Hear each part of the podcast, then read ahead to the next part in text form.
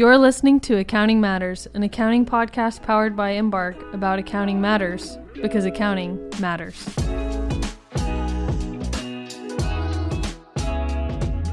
On today's episode, we brought back Nicole Harger and talked through accounting for assets held for sale. I would like to apologize in advance for the acronym I dropped in this one. I'm sure many of you CPAs will get flashbacks to Tim Gearty from Becker study courses, and I'm so sorry, but I think it's also pretty funny. We hope you enjoyed the episode and learned something new.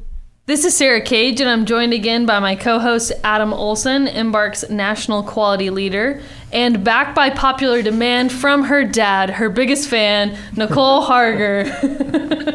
Nicole, you have a good story about your dad watching these podcasts, don't you? Hey, yes. You know, he likes to give me constructive feedback. There's been improvements. Hey, you guys are asking me back for a third round, so I think we're good. Yep. Tell him to rate, review, and subscribe. All right, well, it's that time of year again, the holiday season. Everyone is focused on their holiday shopping. Retailers are focused on sales, and so we figured there's no better time than to talk about accounting for assets held for sale. So that's what we will be digging into today. And to kick us off, let's start with what are assets held for sale? What do we mean when we say that? And when might a company come across having to consider this? Want me to take that one? I would love that. awesome. Always start with you, Adam. Yes, of course. Well, I don't know. You might mix things up every now and then.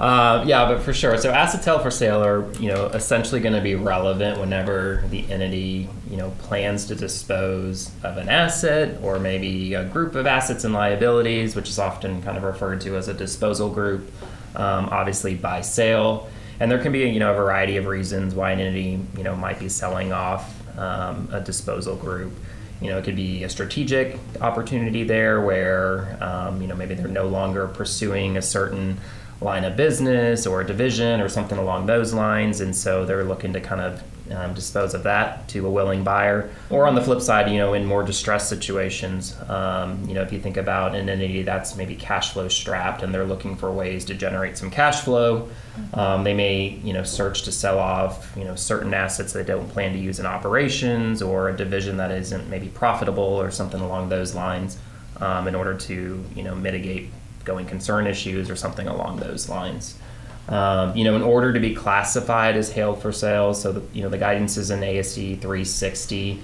Um, there are specific requirements that have to be met. Um, you know, that being said, not all assets that end up getting disposed of or even sold for that matter are necessarily going to qualify to be classified as assets held for sale. So, just something else to kind of keep in mind. All right, well, I know we're here to discuss assets held for sale, but sometimes I like to go on little bunny trails. So, really quick, if assets are disposed of by something other than a sale, is the accounting different? Yes. So in, in short, yes, the accounting is different. So if you're going to dispose of, you know, an asset or a group of assets or a disposal group, um, but it's not going to be through a sale. So you know, a, a, common example is just an entity decides maybe to abandon like a group of assets because they're not going to use them um, anymore those assets are going to continue to be classified um, as what we refer to as held and used. So, mm-hmm. kind of like how you view all other assets until obviously ultimately they're abandoned. Um, so, they won't qualify as being held for sale because they're not being sold. Um, one thing to keep in mind is when there is a plan to abandon assets, there can be other like accounting considerations that come into play. So, like, namely, like impairment because you're no longer planning to use the assets as intended or you know, if there isn't an impairment related to it, maybe it's just revising the useful life because, you know, you're disposing of them or abandoning them um, sooner than uh, maybe originally anticipated. All right, well, I'll hop back off my bunny trail and get back on track. So let's start by looking at the requirements to meet the held for sale classification. Okay. Say we have a company considering disposing some of its long lived assets by sale. What's step one? Yeah, so I think the first step is obviously just figuring out what are we getting rid of, right? Yep. So what assets or maybe assets and certain related liabilities do we plan to dispose of by sale? Um, you know, usually it's pretty obvious, especially on the asset side, what you're getting rid of. You know, sometimes if liabilities are going to be included in the disposal group, um, just making sure you understand which liabilities to include, that they should be really directly related to the you know the disposal group being transferred to the buyer, their legal obligations of the buyer, Um, you know, those are the types of liabilities if they are included in the transaction to include in that disposal group. So common ones that usually come into play. You know, sometimes there will be trade payables included with maybe the disposal group. There could be lease liabilities if you're transferring some lease arrangements with there. Um, tax, you know, or legal implications, things like that. If they are, you know, legally obligated for those, um, they could be other types of liabilities included. But once you kind of figured out what is going to actually be disposed of, whether it's a single large asset, a group of assets, a disposal group made up of assets and liabilities, um, the next is to walk that you know that disposal group through the classification criteria for held for sale, and there's essentially six criteria that all have to be met in order to qualify. All right. Well, that sounds pretty easy. So let's take it one at a time, starting with the first criterion management committing to a plan. Nicole, can you talk a little bit about that for us? Yeah, so essentially, there needs to be an adequate plan in place um, to sell the disposal group Generally, this plan includes, as Adam alluded to, the assets and or liabilities that make up the disposal group, um, significant actions that management has to um, take in order to complete the plan, um, as well as the expected time frame of the sale.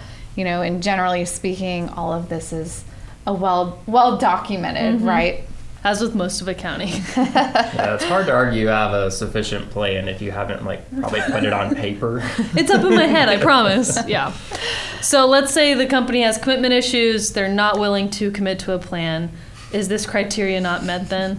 Uh, yes, that's correct. So if the company does not have a clear plan, this criterion is not met. So in other words, if they're just exploring a possible sale, um, shopping around, dating a little bit. Yeah, exactly. Uh, this the what am I worth? yep. This criterion would not be met. For further, I guess essentially all appropriate approvals for the plan must be obtained for this criterion to be met. So, if a company's governance policy or ownership structure requires management and or board approval and that approval has not been obtained yet, this criterion is also not met. Yeah, and I would just also add is like, you know, sometimes um, the governance structure will also require shareholder approval. Mm-hmm. And whether or not like true shareholder approval is necessary to also, you know, show that a commitment to a plan has been made. Um, really kind of just depends on like who controls the company like as part of the shareholder group oh in a lot of cases management or members of the board are already you know part of the majority shareholder and so their approval through the shareholder process may be perfunctory because they're already approving it through their board um, representation or as a member of management. So it kind of just depends um, there whether or not the shareholder approval could also be an additional layer. All right, that seems relatively straightforward. So, what about the second criterion? Yep. So, the second criterion is that the disposal group must be available for immediate sale. Um, so, in its present condition, the disposal group, for lack of better words, must be ready to go. Um, and it's subject to terms that are usual and customary for sales of such assets. Um, but generally, the company has to have the intent and the ability mm-hmm. to transfer the assets. So, for example, a company is looking to sell a building, and in preparation of that sale, they decide to do some major renovations. In that situation, this criterion would not be met as the office building is not available for immediate sale. However, if there are capital improvements that are more routine and customary, such as scheduled repairs and maintenance, mm-hmm. um, that would not preclude the group, the asset group, uh, being ready for immediate sale. Um, you know, it's also important to note that this criterion does not restrict a long lived asset or disposal group from being used. So, um, if it is available for immediate sale, the remaining use of the assets or disposal group is really incidental to its recovery because the carrying amount is generally recovered through the sale. In addition, it also does not require, this criterion does not require a binding agreement for a future sale. So when the FASB was deliberating this guidance, they really concluded that requiring a binding agreement would really inhibit timely classification for assets held for sale. Um, you know, it's just important to point out too that if there are terms that are really delaying the sale, it, they should be analyzed to see if they are usual and customary. Okay, I'm going to double click on that last phrase right there. What do you mean when you say usual or customary terms? So it's going to vary by entity as well as the terms of the agreement, but commonly this is um, this could include things like buyer due diligence, um, regulatory or lender approval of the sale. Um, there could be other terms that exist that would need to be considered, um, such as like a down payment a sale or timing of transfer of the disposal group. Okay, that makes sense. So let's move on to number three. What's criteria number three? Yep. So criteria number three is the company must have an active program to locate a buyer. This one is pretty straightforward. Uh, the company has to essentially be marketing the disposal group for sale. A lot of times this is done through a third party.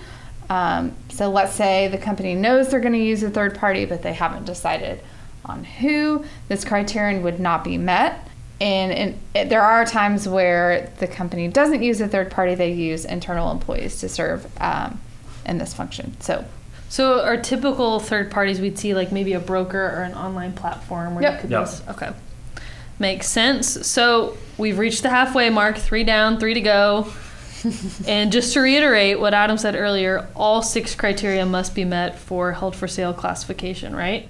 Yes, yeah. So all, all six. So if you've already struck out somewhere in these first three, you know, you're you're kind of out of the ballpark here. So, um, you know, definitely something you want to make sure is that you're you're meeting all of these and and really just as you're going through this assessment, you know, it's important. Some of these things are pretty subjective, or there's just some judgment involved, and they're very entity specific. And so, just making sure you're you're kind of documenting your assessment of each of these factors, um, you know, in some type of memo or something like that to support the ultimate classification.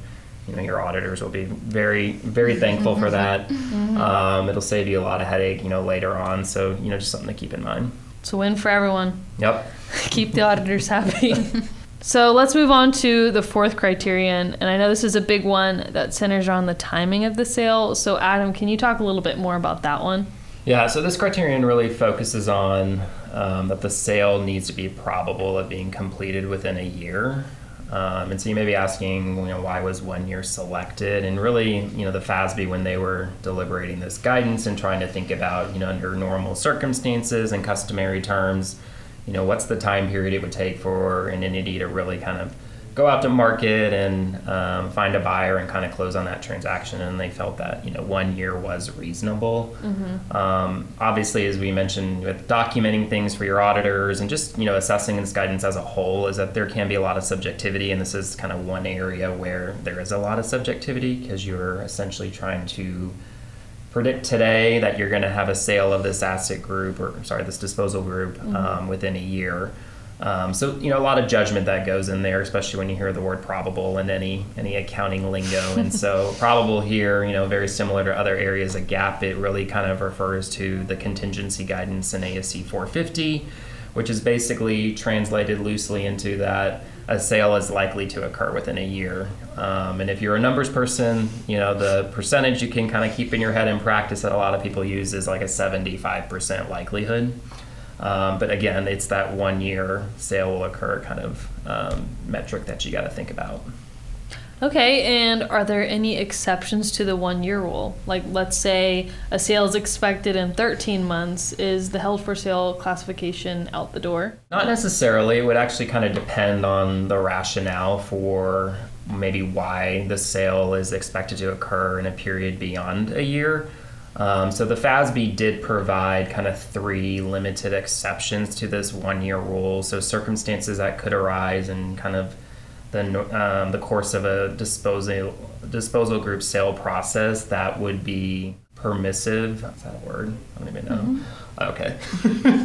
Permissive, permissible? Permissible, yeah, I, I knew that. Anyways, sorry, little tangent there. That would be allowed, you know, if, if certain criteria are met. So, you know, we can we can definitely take a, a deep dive into those. I'm sure that's where you were heading with this. Uh, No, I was just gonna move on. That's no. Let's definitely walk through each of those exceptions, and then maybe provide an example So the first condition, um, or I guess say exception um, to that one-year rule, um, really relates to when the entity is, you know, expects that there's going to be a condition in place that's not imposed by the buyer, but by some other party that's going to extend the period of when their sale can be completed um, beyond that one-year time frame. And the actions required to respond to those conditions that are imposed on them can't start until they already have kind of a firm commitment for that purchase and that um, firm commitment for the purchase is expected to be probable within one year. If you have all those factors aligned, you can essentially meet the exception to go beyond that one year because you, you've got someone putting something on your plate that you can't meet until you actually have a firm commitment in place. And so there's all these factors that would extend it beyond that one year timeline. Yeah, so a great example um, of this exception is, you know, we once had a client that was selling off a significant portion of their business. Um, and the sale actually required approval by the Federal Trade Commission. So, because of that, it actually took about 16 months from start to finish before the sale was complete. And so, since those circumstances extended the time frame of the sale, the company proactively responded to the unanticipated circumstances. Mm-hmm.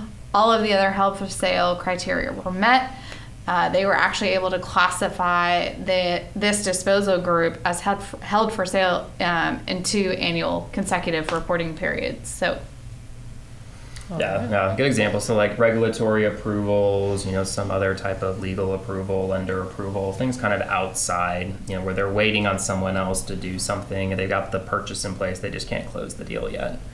Uh, the second exception here is when you've got also a firm purchase commitment has been obtained um, but in this case, you've got a buyer that you know kind of is imposing certain conditions on the transfer that weren't expected, and those conditions are going to extend the timeline of completion of the sale. But in addition to that, you know the conditions that are imposed um, by the buyer, you know you you basically have to look at those and also um, respond and say yes, we can initiate whatever remediations we need to do to meet those conditions and we expect that there will be a favorable outcome for whatever conditions were put into place. So a common example here is you know a lot of buyers are obviously going to do their own due diligence. You know let's say they're buying like a, a set of buildings or equipment or something like that as part of the disposal group um, and they go to maybe physically inspect those assets. Um, and as part of that inspection maybe there's a ton of unexpected damage or some like you know environmental remediation that might need to be done that mm-hmm. they weren't anticipating and so, as a condition to closing the sale, they say, "Hey, we didn't. This wasn't part of the terms of the sale. We want you guys to fix all this stuff, clean it up, whatever needs to be done." And the seller, and you know, looking at that, is like, "Well, this is going to take some time." And so, because of this, you know, we'll do it. We'll start it right away, but it's going to take us more time. Um, that will extend us beyond that one year period, but we expect to satisfactorily meet those demands. All those conditions aligned, you could then also have the exception of the one year rule. And then the last one here is when you've got um, you kind of go beyond the one year circumstances where you have kind of unanticipated factors that could come into play during the sale process. So, you know, like unanticipated circumstances is one criteria. You're still kind of actively trying to market and sell the disposal group, and you've met all the other criteria, but there's just something like outside of control of the entity, outside control of the buyer that uh, the, the potential buyer that happens that causes um, the sale period to extend. So a lot of times in these cases, people kind of think of like macroeconomic events. Um, you know, maybe there's just during the the period of sale that they're trying to search for an active buyer.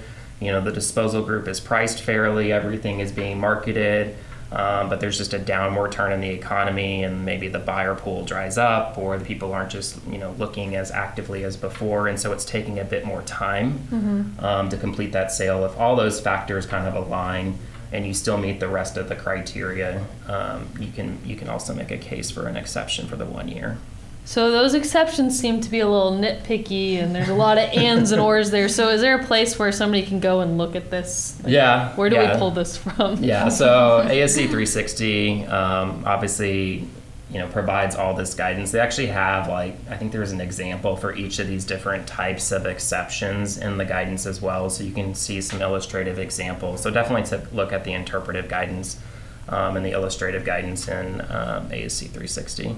Awesome. Well, let's move on to criteria number five. And are there any exceptions to this rule before we dig too far in? Uh, no, there Okay. aren't. Yeah, there aren't here. So, criterion five is basically saying that the disposal group that's being actively marketed, um, you know, basically is being sold at a reasonable um, selling price that's comparable to the fair value of that disposal group. And r- really, here it's basically saying, you know, if a disposal group is not being priced fairly, then it's probably indicative that you know management or the entity is not really intending to sell the group kind of back to like if you're just testing the waters and you want to see like i'm going to put a really high price tag on something and just see if anyone's willing to bite you know that's kind of goes back to you know other criterion that we've already talked about that may be tripped for there as well so that that's really what this is getting at is that to really demonstrate that the disposal group is ready for an immediate sale it needs to be priced um, you know commiserate kind of with its fair value.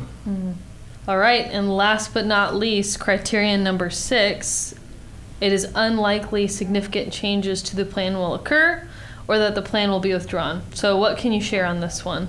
Yeah, so, you know, basically, if um, all the other criterion are met, it's usually pretty intuitive that there isn't going to be a plan to change things up and you don't expect one.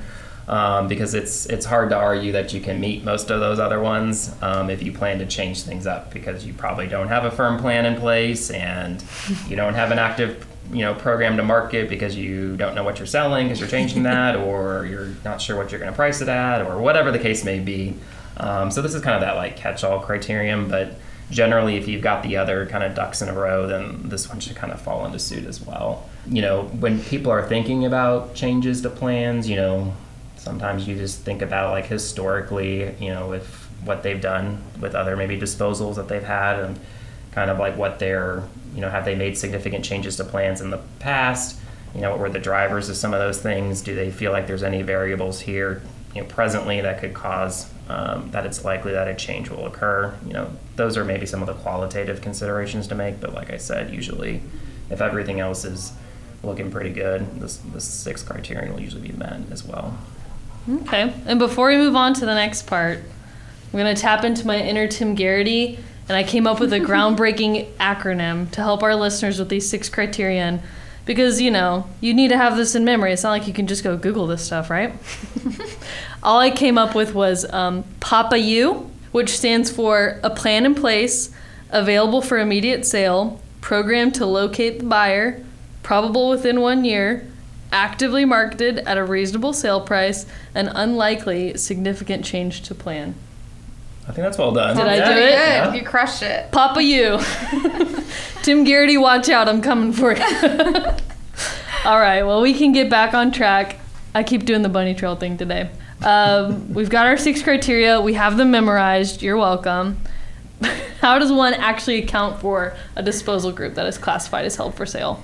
Yep. So uh, a company will carry the disposal group at the lesser of its current carrying value or the fair value less cost to sell. Prior to measuring the group's fair value less cost to sell, a company really needs to evaluate whether assets that are not subject to ASC 360 um, and any related liabilities should be adjusted in accordance with other GAAP. So, specifically, um, you would perform impairment testing first over your other assets. So, think like you know your AR, your inventory, financial assets, etc.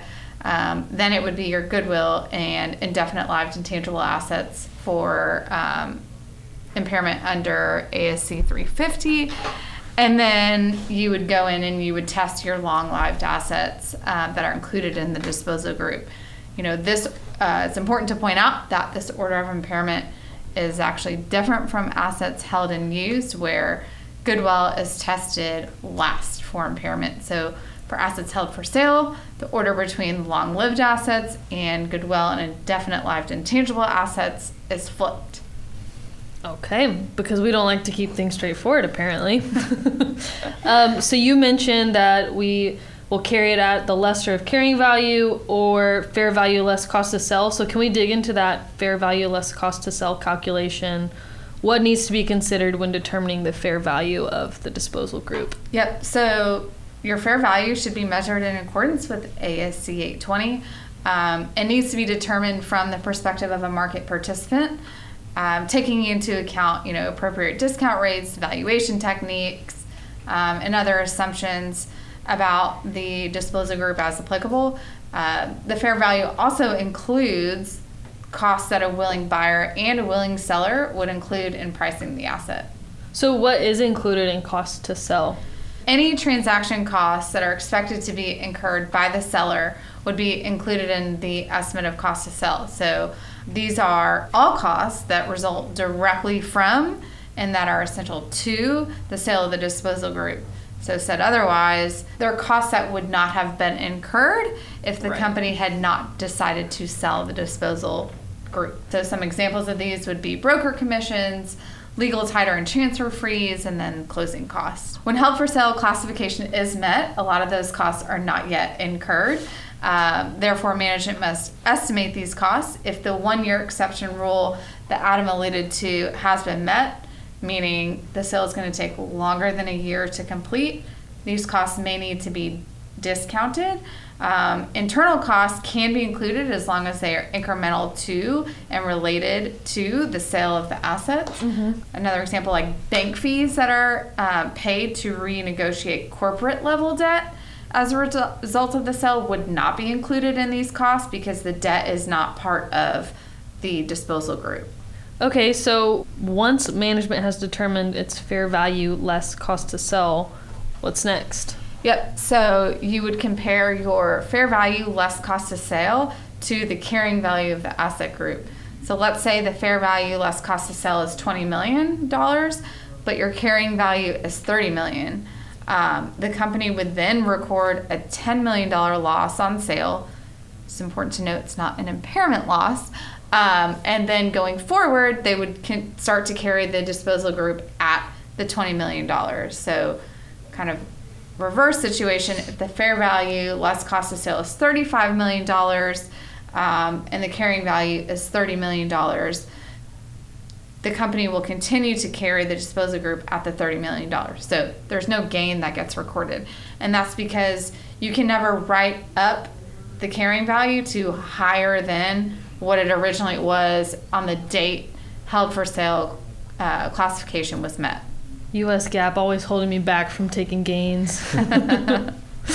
um, how about how does a company present assets held for sale in its financial statements? Yeah, so let's maybe start with the balance sheet. So assets, you know, and or liabilities um, that are part of the disposal group are going to be classified as held for sale, you know, separately on the balance sheet, and this can be done really kind of one of two ways. So a company can decide to essentially include just kind of a summary assets held for sale, you know, current, assets held for sale, non current, kind of in total, and same for any liabilities on the balance sheet. Or they can also break down the major classes of assets or liabilities included in the disposal group on that balance sheet. So, you know, breaking down to you know accounts receivable, inventory, fixed assets, whatever that are in that held for sale group. Um, if an entity decides not to break it down on the face of the balance sheet, because you know if you got a large disposal group, it can probably look pretty ugly to have all these lines on there. Um, you know, alternatively, you can kind of do that single line presentation. Um, you would just add additional disclosure of those major classes in a footnote. Yeah, speaking of disclosures, there's also you know some additional information you would include just about the you know the assets that have been um, classified as held for sale. So you know the most obvious is just really including a description of you know the facts and circumstances that are going to lead to this expected disposal. You know what's what's the rationale for why they're planning to maybe get rid of this this group of assets and, and liabilities. Um, you maybe want to talk a bit about you know the manner that they are going to dispose of it, the expected timing of when that disposal is going to occur, um, any gain or loss recognized. You know, kind of what Nicole was alluding to. So just talking about any um, gain losses that were recognized, um, where that gain or loss is reflected on the income statement. So maybe just you know describing the line item it's recorded in, if it's not presented separately, and then you know to the extent that any of the disposal group um, was part of any of the segment reporting. Um, just you know talking about where that's reflected within the segment reporting under um, ASC 280. All right. So if an entity writes down its held for sale disposal group because the fair value is less than the carrying value, how is that presented? Yeah, so generally what you'll see, you know, obviously, like I said, you're going to present those totals on the balance sheet. Um, you know, if you want to reflect just, you know, a total assets held for sale, liabilities held for sale, et cetera, on the face of your balance sheet. But let's say, like in your footnote, you're going to break down that list of assets and potentially liabilities. Um, the way they reflect that adjustment is usually just some type of like valuation allowance. So it's kind of added as a reconciling item to that total mm-hmm. list of the disposal group. Um, and that's you know that's basically where that that adjustment is tracked. So you know it's a kind of a contra asset account, valuation account. It really isn't allocated like to the individual assets in the in the disposal group itself. It's really just reflected as a total adjustment. And then obviously, as you you know get into subsequent reporting periods, if you haven't you know disposed of um, the asset group yet, or the disposal group rather, um, you know any adjustments would just kind of run through that account as well. Well, speaking of subsequent accounting, how often does a company subsequently assess the carrying value of the disposal group? Yeah, so every reporting period, um, you have to, you know, if you haven't disposed of the um, disposal group and it still meets the criteria to be classified as um, assets held for sale, then yeah, then every reporting period you basically have to look at the fair value less cost to sell and you compare that to the previous um, reporting period's fair value less cost to sale so if in the next reporting period, the current fair value less cost of sale increases, let's say it goes up to $21 million, we now have like a $1 million gain we need to record there. Um, so we obviously would adjust that valuation account um, from you know a $10 million adjustment down to a $9 million adjustment, and that $1 million change would go to a gain. Um, and basically bring our kind of cumulative carrying value of that asset or that disposal group to $21 million. Um, and we would do this every reporting period as necessary. Um, you know, one thing she had mentioned as well is that, you know, the upward adjustment in this valuation account, so the reduction of the original loss, like it can only go all the way back to that original carrying value of 30 million. In our example, you could never kind of go above and beyond that. So, so long as you have recoveries that get you back to that original carrying amount, it's fine. But, um, you know, any any increases in fair value beyond that, we would never go above 30. That's really helpful. I feel like that's easier to visualize that way. So, let's say a company changes its mind for whatever reason and decides not to sell the disposal group or the held for sale criteria are no longer met. How do they unwind the held for sale classification? Yep. So the asset group would then be reclassified as held and used, and the carrying value of um, that asset group would need to be adjusted. So it's going to be now either uh, carried at the lesser of the carrying value before held for sale criteria was met, and then it needs to be adjusted for any depreciation, amortization, or impairment losses that would have been recognized during the period that the asset group was classified as held for sale. Or you're going to carry it at the fair value as of the date the decision not to sell or the date held for sale was no longer met the new carrying value would then be compared to the carrying value just prior to the change in plan, and a subsequent write up or impairment loss would be recognized. Um, I should mention that once an asset group is classified as held for sale, the company no longer report records depreciation, amortization, or impairment loss for the related assets of that disposal group. That's why when thinking about the initial carrying value, it needs to be adjusted to reflect those items if they were to reverse that classification. All right, sounds like a lot of extra work. Maybe we should avoid those commitment issues. um, how does a company handle the presentation and disclosure of a change in plan of sale? Yep, so the company would no longer present the asset group as held for sale in all periods that are presented in the financial statements. Um, Adam talked about earlier, like if you had your major classes broken out um, and disclosed in a footnote, that footnote would be removed. And instead, the company should disclose what facts and circumstances led to the change in plan of sale. Um, in addition, if any gain or loss is recognized as a result of the change in plan and sale, um, that gain or loss gets reported in income from continuing operations. Okay, so another hypothetical. If a change in their plan happens after the reporting period, but before they issue their financial statements, is the classification impacted? So, if held for sale criteria is met after the balance sheet date, but before financial statements are issued or available to be issued, held and used classification still stands and is still appropriate within the financial statements.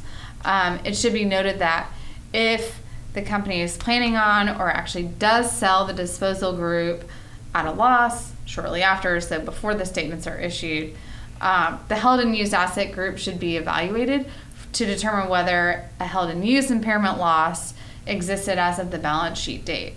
Um, further, if the sale is completed after the reporting period, it may indicate that held for sale criteria was actually met as of the balance sheet date. So you kind of really need to rethink through that assessment a little bit.